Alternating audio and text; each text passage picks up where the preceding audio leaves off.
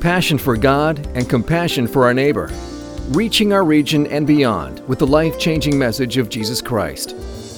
This is Crosswinds Church. And now, here's Pastor Jordan Gowing. Uh, later on today. This morning, we're continuing our sermon series looking at uh, this question of what if Jesus had never been born? Or maybe another way to ask that is uh, the, asking the question is Christianity good for the world? And I want to begin this morning by asking a slightly different question, and that is about God's creation. What would you say is the pinnacle of God's creation? Of all the creatures that God has spoken into existence, which holds the place of highest value in his heart? We're not just creatures, but think of all of the majestic things that God has created mountains, oceans, canyons. Go beyond the earth, go out into outer space. Think of stars, galaxies, nebula, planets, more, and, and on and on. Of all of these things, what is the crown jewel of God's creation? And if we read the Bible, we see that the pinnacle of God's creation is, of course, humanity. God has created humanity uniquely different than the rest of creation. There's something special about every man, every woman, every child that you come across. Every single person that you interact with ever has been created in God's image. One of my favorite quotes comes from a pastor. His name's Kent Hughes. He's describing the wonder of humanity's creation specifically in the image of God. He writes this This is the high point toward which God's creativity is directed. So consider this though you could travel a hundred times the speed of light, past countless yellow orange stars, to the edge of the galaxy, and sweep down to the fiery glow located a few hundred light years below the plane of the Milky Way. Though you could slow to examine the host of hot young stars luminous among the gas and dust, Though you could observe close up the protostars poised to burst forth from their dusty cocoons, though you could witness a star's birth, in all your stellar journeys, you would never see anything equal to the birth and wonder of a human being. For a tiny baby girl or a boy is the apex of God's creation. But the greatest wonder of all is that the child is created in the image of God, the Imago Dei. The child once was not. Now, as a created soul, he or she is eternal. He or she will exist forever. When the stars of the universe fade away, that soul shall still live. The doctrine of the image of God is one of the most important truths in the Christian faith because it, it, it, explains, helps us to understand the infinite worth that God places on every single soul. And that's part of the reason for the story of Christmas. But that's not all. That's not the only thing when it comes to the image of God. The image of God is also one of the motivations for Christmas. It's also the, the source of, of countless societal transformations, good that has taken place since the birth of Christ. And so, as we consider this morning, asking this question, what if Jesus had never been born? This morning, we're going to focus on the, the weight, the significance of being created in God's image. What does it mean to be created in God's image? How does it lead us to Christmas, the significance of the image of God with Christmas? And then finally, understanding how, how humanity, society has forever changed by an understanding of the image of God. So that's going to be our focus this morning as we jump into God's word. I ask that you would pray with me. Let's pray. Father, we ask now that as we consider your word, you would speak to your people. We marvel at the fact that we alone of all creation have been created uniquely in your image. We marvel at the fact that humanity alone of all creation has been created for communion with you, fellowship with you. And God, we ask for your spirit to come and speak to us, to open our eyes so that we would see even more clearly your great love for your people, your great commitment to save, how we might respond with worship and gladness. It's in Jesus' name we ask these things confident that you hear us. Amen. Well, maybe you feel uncomfortable with the idea of describing humanity as the pinnacle of God's creation. Or maybe you feel uncomfortable with being described yourself as the pinnacle of God's creation. You may not feel that valuable. Maybe you're intimately aware of all the ways you've fallen short of God's purposes and God's plans and the notion of being special is really hard for you to fathom. It seems like it's, it's too good to be true. And so, what I want us to do as we begin this morning is just by asking the question what is the image of God? What does it mean to be created in God's image? Is humanity really all that special in God's eyes? The answer to this question is actually found in the beginning of the Bible. Genesis chapter 1, verses 1 uh, through the end of the chapter, and then into chapter 2, tell us the story of God's creative work. The Bible begins by describing God creating the heavens and the earth. That's verse 1. And then we're told that He takes the heavens and earth, and over the course of six days, He shapes and molds, forms, and fills this creation. And then we get to Genesis, or we get to the end on day six, we see that God creates humanity. Notice specifically in Genesis chapter 1, verses 26 through 28, that God creates humanity with a task and an identity. Verse 26 Then God said, Let us make man in our image after our likeness, and let them have dominion over the fish of the sea, and over the birds of the heaven, and over the livestock, and over the, all the earth, and over every creeping thing that creeps on the earth. So God created man in his own image. In the image of God, he created them, male and female, he created them. And God blessed them. And God said to them, Be fruitful and multiply and fill the earth and subdue it and have dominion over the fish of the sea and over the birds of the heavens and over every living thing that moves on the earth. These two verses, three verses, tell us that God creates us with a task as well as with a unique identity. First, notice the task that God gives to humanity in verse 26. God creates humanity to have dominion. Verse 28 further clarifies what exactly this means. It says that we are called to fill the earth, that we are called to subdue the earth. God's original purpose for creating humanity is this task to fill the earth and to rule over the earth as a part of God's original plan. That's the task. God creates humanity to fill and to rule. But what is the identity? That's found in verse 27. So God created man in his own image. In the image of God, he created him. Male and female, he created them. People will oftentimes define the image of God with a certain attribute that we have in common with God. So, some would suggest that the image of God means it's our ability to think or our ability to reason. Other, root it, root, other people root it in, in a special relationship, the capacity to have relationships with God, just like God. So others will, will root it in, in our ability to make choices, right or wrong choices, choices in morality. But none of those things, as, as, as right as they might be of, of things we have in common with God, none of those are rooted in the text. When we consider Genesis chapter 1, verses 26, 27, and 28, we see what specifically the image of God is. The image of God, according to verse 27, is simply just a part of what it means to be human. If you are a human, then you are created in the image of God. Humanity doesn't have to do anything in order to be in God's image. Now, humanity might neglect the task that God has entrusted to us. We can choose whether or not to live, live out this charge to rule and to fill as a part of God's plan. But we cannot stop being in God's image. In other words, the image of God is a free gift. It's not describing something that we do. It is something that is true of you.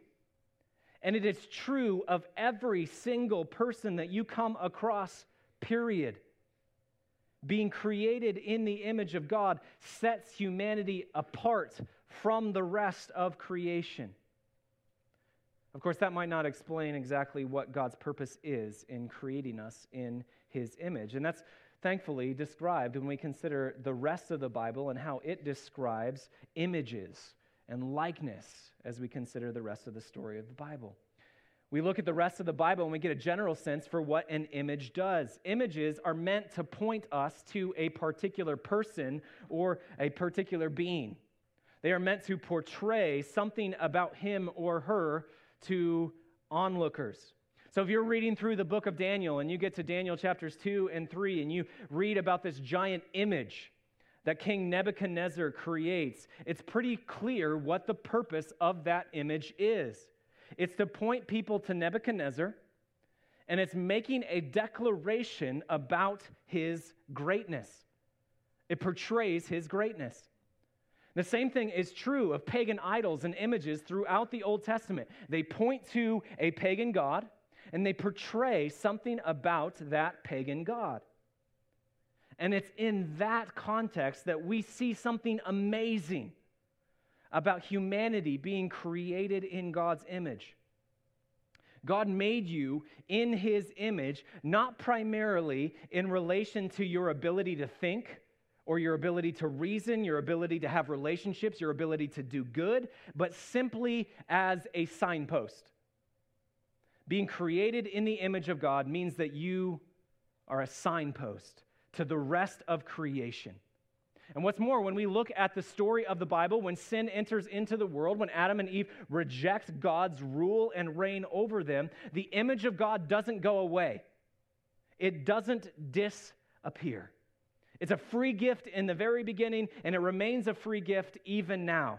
So, after sin enters into the world, we can look at the rest of the Bible and we read that the image of God still remains. You get to Genesis chapter 9 and we read this Whoever sheds the blood of man, by man shall his blood be shed. Why? For God made man in his own image. After the fall, the image of God remains. You get to the New Testament, we see that men and women are still created in the image and likeness of God. We read this in James With the tongue, we bless our Lord and Father, and with it, we curse people who are made in the image and likeness of God. Today, every person that you meet, from the youngest person to the oldest, from the wisest to the most foolish, from the holiest to the most morally bankrupt, Every single person that you meet is created in the image of God. God created them so that we might reflect Him. We might point to Him, portray Him. There's something about this God of creation. Now, that's not to say that the image of God isn't veiled. It's not to say that the, the mirror is slightly opaque. It, it's hard to see through, it's, it's cloudy. It's not to say that the reflection is accurate, but it's still there. Even if the mirror is cloudy, humanity is created in the image of God, and that remains true to this day. And it's found, it's in the human, the image of God that hum, humans, humanity's worth and dignity is found. The image of God is the source of all human worth the source of all human dignity. That's what we see in those two verses that we just read in Genesis chapter 9 and in James chapter 3. Humanity has value because we are created in the image of God. Why does God command that people be held accountable for murder? Well, it's because humanity is created in his image. They are his image bearers. They are made to portray him. And so to attack his image bearer is to actually attack God himself. Why is it that James condemns the cursing of people made in the likeness of God? It's because they are made in God's image. And to curse the image of God is to, in a way, curse God himself. Why is it that Christians should care about preserving the lives of others? Why is it that Christians should care about pursuing a quality of life for others? Why is it that Christians should care about the rights of other people, whether they're Christians or not? Why do Christians care about the downtrodden, about the oppressed? Why do Christians care about the freedoms of other people? It's because humanity, every single person that you come into contact with, whether they're Christian or not, is created in the image of God, and therefore they have inestimable worth in God's eyes and therefore in our eyes as well. It's that inestimable worth in God's eyes that leads to the Christmas story. It is a part of God's motivation for the Christmas story.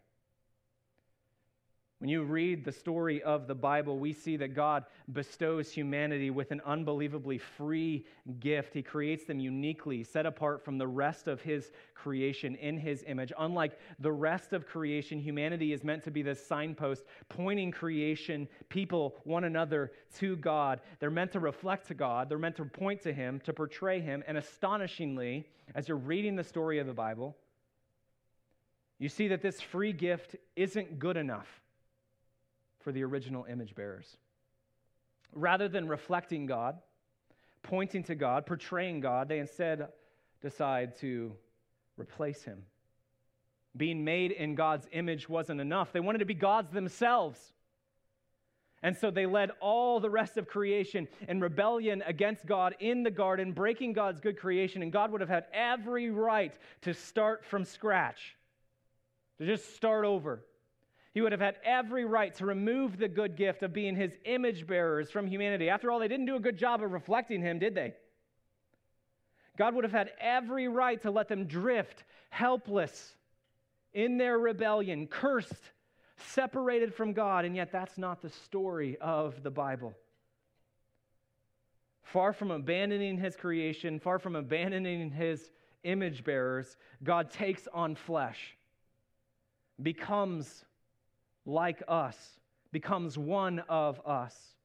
That's the astonishing message of Christmas, as John describes it in the beginning of his gospel.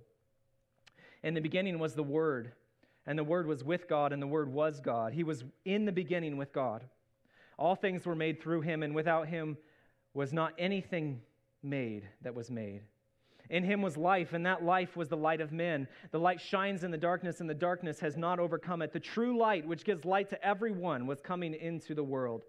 He was in the world, and the world was made through him, and yet the world did not know him. He came to his own, and his own people did not receive him. But to all who did receive him, who believed in his name, he gave the right to become children of God, who were born not of blood, nor of the will of the flesh, nor of the will of man, but of God.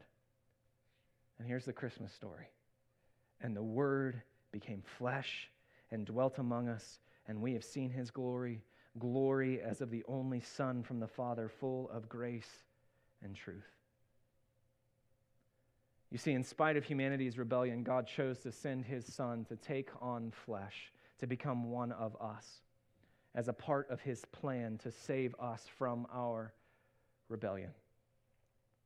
This past week, during our family devotions, we were talking about this fact in, in the Christmas story the fact that Jesus takes on flesh and he becomes one of us. And that's, that's an idea that's it's hard for us to wrap our minds around.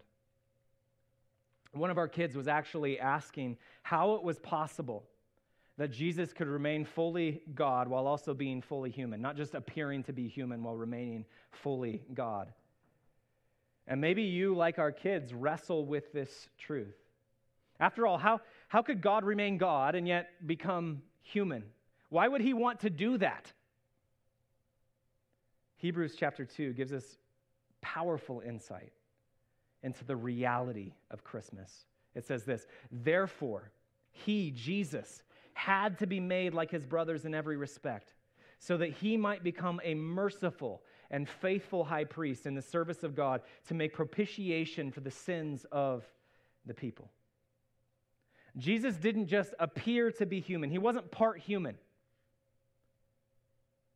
He didn't have a human body while remaining fully divine on the inside. No, he remains fully God, and yet at the same time, he became like his brothers in every respect an image bearer who, because of his faithfulness, would be able to save other image bearers who had gone astray. It is hard to fathom, it's hard to fully grasp, but it's surely not hard to be in awe of the unfathomable lengths to which God went at Christmas. That God so valued his image bearers that he took on flesh to become one of them in order to save them. The story of Christmas reveals more. For while we are all created in the image of God, reflecting Him to varying degrees of accuracy, at the coming of Jesus, at long last, we have someone who reflects and portrays their God perfectly and faithfully. That's what John tells us at the beginning of his gospel. For from His fullness, we have all received grace upon grace. For the law was given through Moses, grace and truth came through Jesus Christ. No one has ever seen God the only God who is at the Father's side. He has made him known. This Jesus is the one who makes the Father known. And through his faithful obedience, where each of us has failed, Jesus has made a way for image bearers to receive grace upon grace, to return to the Father in spite of our rebellion.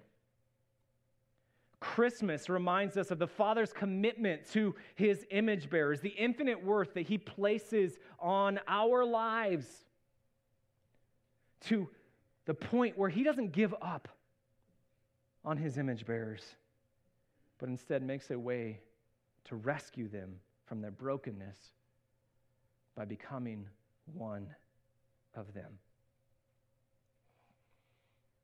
And it's because of this reality the incarnation, the image of God, that, that the way our world views human worth has changed forever. Two weeks ago, I mentioned that the Christmas story forever transforms our understanding of compassion. Before Christmas, compassion was seen as a weakness. Compassion was seen as something that you did not want to be known for. And yet, because Jesus came, compassion is now an inherent good in our culture. Remember these words that I read two weeks ago from Tom Holland, not Spider Man, just want to remind you of that. An atheist historian, Tom Holland. The more years I spent immersed in the study of classical antiquity, so the more alien I increasingly found it. The values of Leonidas of Sparta, whose people had practiced a peculiarly murderous form of eugenics and trained their young to kill inferior peoples by night, were nothing that I recognized as my own. Nor were those of Caesar, who was reported to have killed a million Gauls and enslaved a million more. It was not just the extremes of callousness that unsettled me, but the complete lack of any sense that the poor or weak might have the slightest intrinsic value. Why did I find this disturbing? Because in my morals and ethics, I was not a Spartan or a Roman at all. That my belief in God had faded over the course of my teenage years did not mean that I had ceased to hold Christian values. Assumptions that I had grown up with about how a society should properly be organized and the principles that it should hold were not bred of classical antiquity, still less of human nature, but very distinctively of that civilization's Christian past. In other words, God's commitment to compassion has forever transformed the world. And as we've seen this morning, that idea is rooted in the image of God. That people are worthy of care because they've been created in God's image. That's true of Christians and non Christians alike. We value people because people have been created in God's image, and God values people as well. This was utterly foreign to the majority of the world before the advent of Christianity. And so, in the balance of our time this morning, I just want to look at three areas, three microcosms of how the image of God forever transformed the world by looking at human worth. I want to look at children, women, and slavery. Let's start with the way that the advent of Christianity changed the world's understanding of the value of the young. Before Christianity, the value of human life was quite low, especially for those who contributed very little to society, such as children.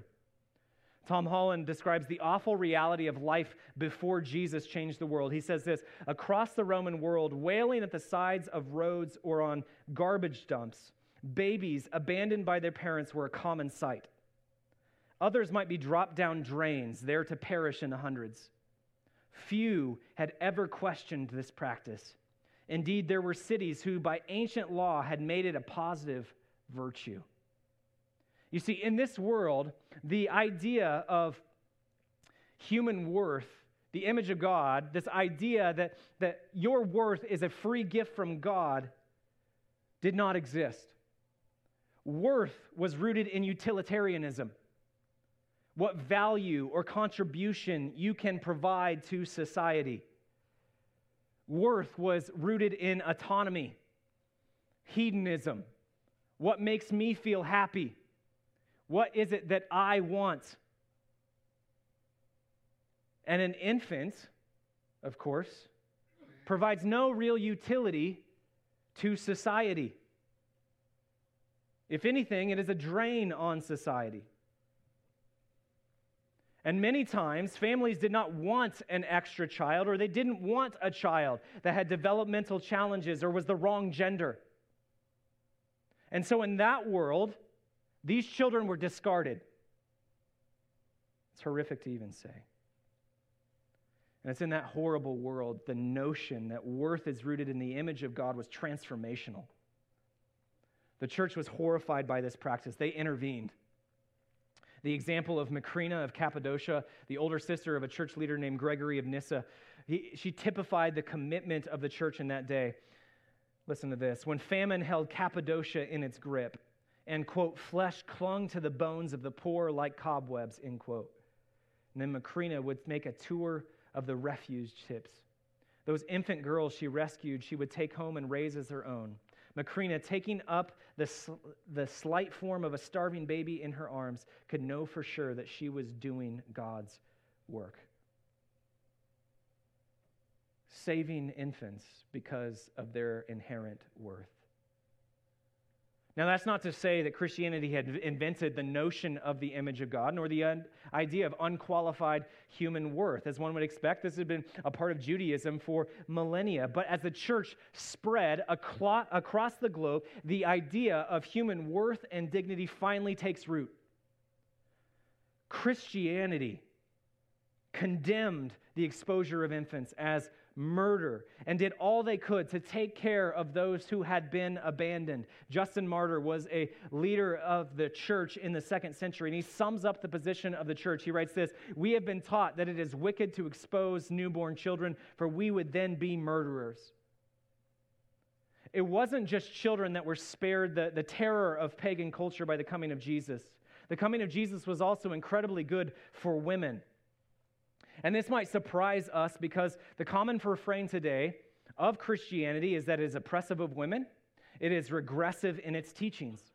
And in this, the value that Jesus places on women departs from the traditional view of first century Judaism that saw women as second class citizens.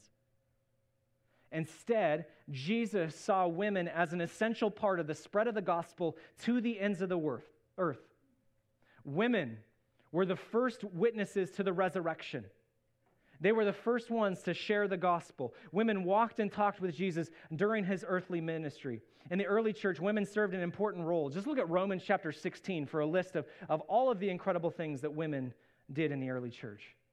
Philippians chapter 4, Paul refers to two women as co workers in the gospel. Women prophesied, as we see in Acts 2 and Acts 21. Women served as models of compassion in Acts chapter 9. Women raised up children in the faith, as we see in Acts chapter 16. Women helped start churches in Acts chapter 16, and on and on and on. A Crosswinds is a complementarian church, and that means that we see different roles for men and women in the church. And yet, we would also say that if the church is neglecting the gifts of half of its members, it will languish on the vine and is missing out on God's plan and purpose for his church. This value of participation of women in the church and in its mission stands in contrast with the culture of the first century. Consider the words of the historian Rodney Stark. Says this Women in the early, in early Christian communities were considerably better off than their pagan and even Jewish counterparts. Greek women lived in semi seclusion, the upper classes more than others, but all Greek women had a very circumscribed existence. In privileged family, families, the women were denied access to the front rooms of the house. Neither Greek or Roman women had any significant say in who they married or when. Typically, they married very young, often before puberty, to a far older man.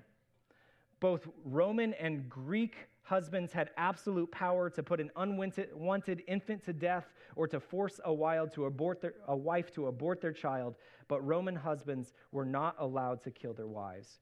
The implication there, of course, is that Greek husbands sometimes were. How different is that than the, the picture we have in the early church of women? It's not surprising, but in a culture that is ruled by utilitarianism, what can you do for me? The abandonment of infants was far more common with daughters than it was with sons. In fact, it was virtually unheard of for Roman families to consist of more than one daughter. One historian writes Girls in particular were liable to be winnowed ruthlessly. Those who were rescued from the wayside would invariably be raised as slaves. Brothels were full of women who, as infants, had been abandoned by their parents so much that it, so much so that it had long provided novelists with a staple of their fiction. You see, before the transformation of the world from Jesus, fully half of the world's population faced a grim future. If they survived, it would be to live out life as a slave or a prostitute. And if they were spared that, they had virtually no rights in the home. It's important to point out that this isn't just an ancient thing either. As the gospel has spread across the globe, we've seen this transformational calling throughout the centuries.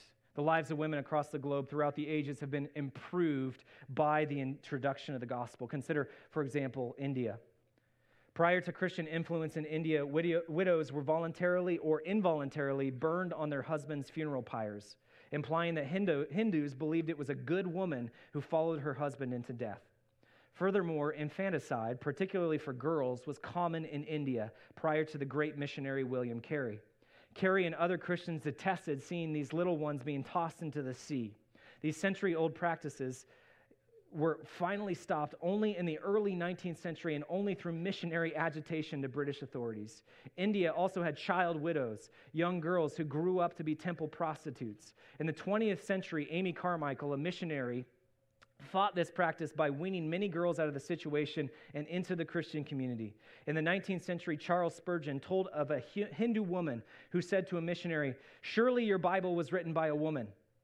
Why? he asked because it says so many kind things for women. Our pundits never refer to us in anything but reproach. Of course, some may object that was then, and this is now. And they would argue that the Bible doesn't go far enough in liberating women. But feminist Louise Perry, in her book, The Case Against the Sexual Revolution, argues against the cultural climate of the day, that the so called empowering of women in our hookup culture is not at all empowering for women or for men. One author summarizes her work this way The consequences are catastrophic on a societal level as well. Feminist Louise Perry has worked with victims of rape and abuse. She has seen the dark side of radical feminism and sexual liberation. Young women are told that casual sex is empowering. They are losers in a hookup culture, which delivers loveless sex, humiliating abuse, and miserable abandonment. While there are individual exceptions, on average, women and children are safer within the married family than anywhere else. Monogamous, faithful, lifelong marriage is good for men, women, children, and all of society.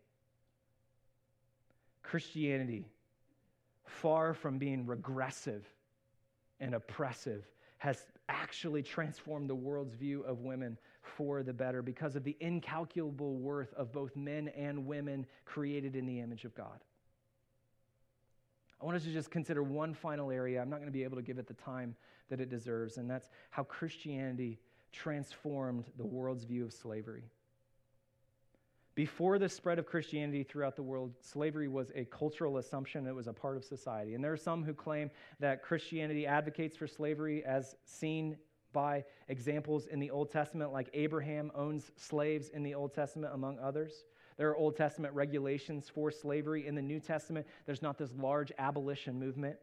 And we don't have time to go into a full treatment of that. So I'll just say that, that's true, those things exist, and yet these various points never condone slavery, just acknowledge the reality of it and the brokenness of it. One of the most powerful and culturally subversive letters in the, in the Bible is the New Testament book of Philemon. It's a one page letter that Paul writes to a slave owning man named Philemon. In the letter, Paul not so subtly urges Philemon to consider the implications of his faith, specifically concerning how he, as a slave owner, could possibly own another person, a man named Onesimus.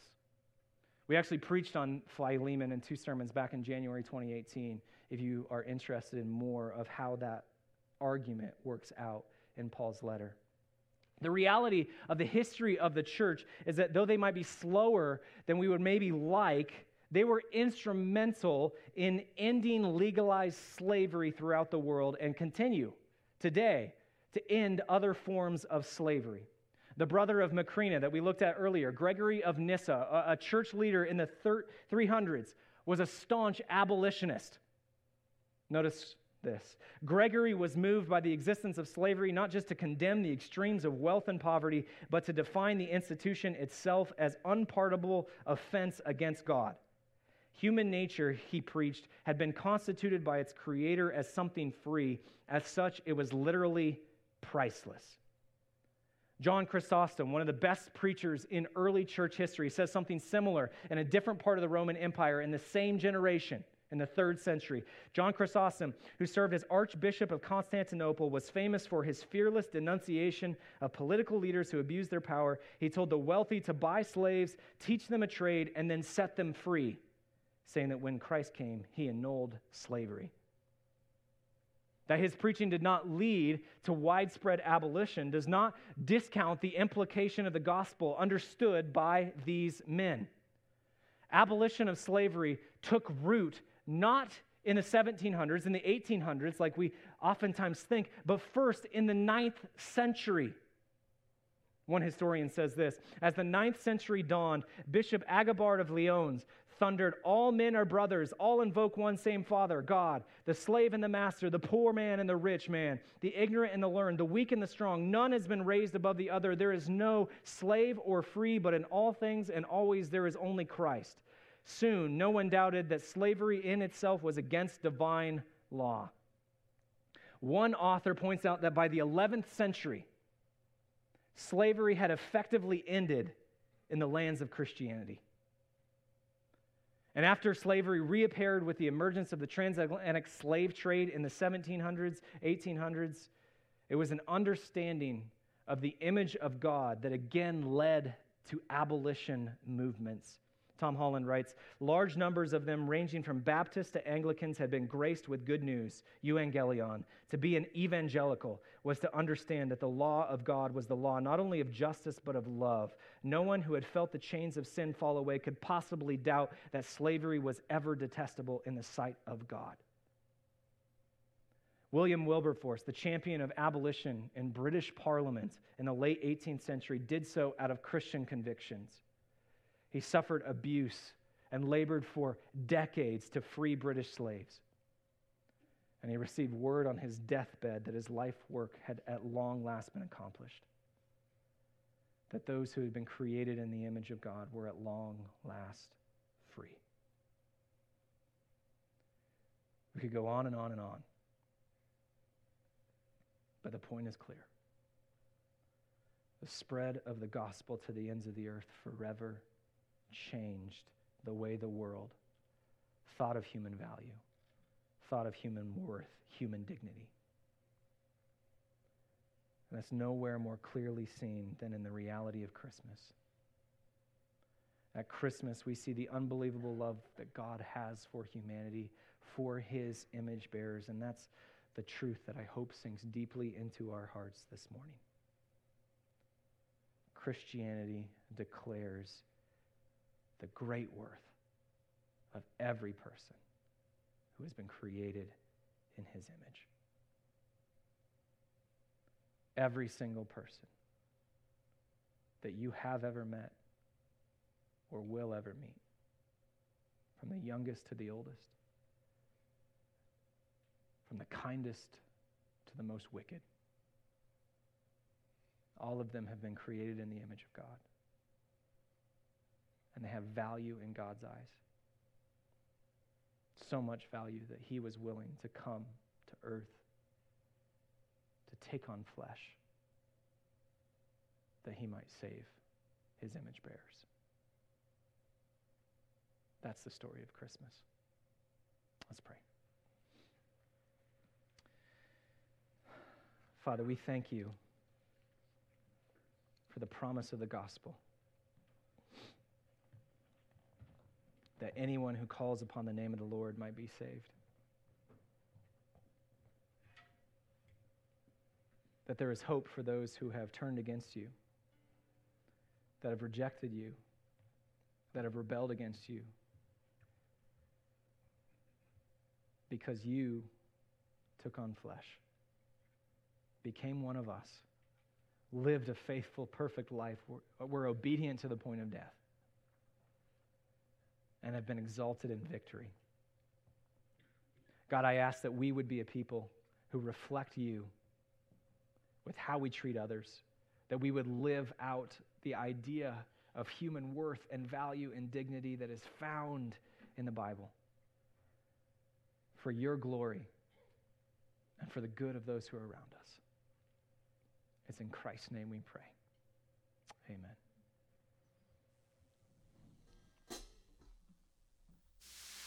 This has been a presentation of Crosswinds Church. More of Pastor Jordan's sermons can be found online at crosswinds.tv. Thanks for being with us, and may God continue to enrich your life.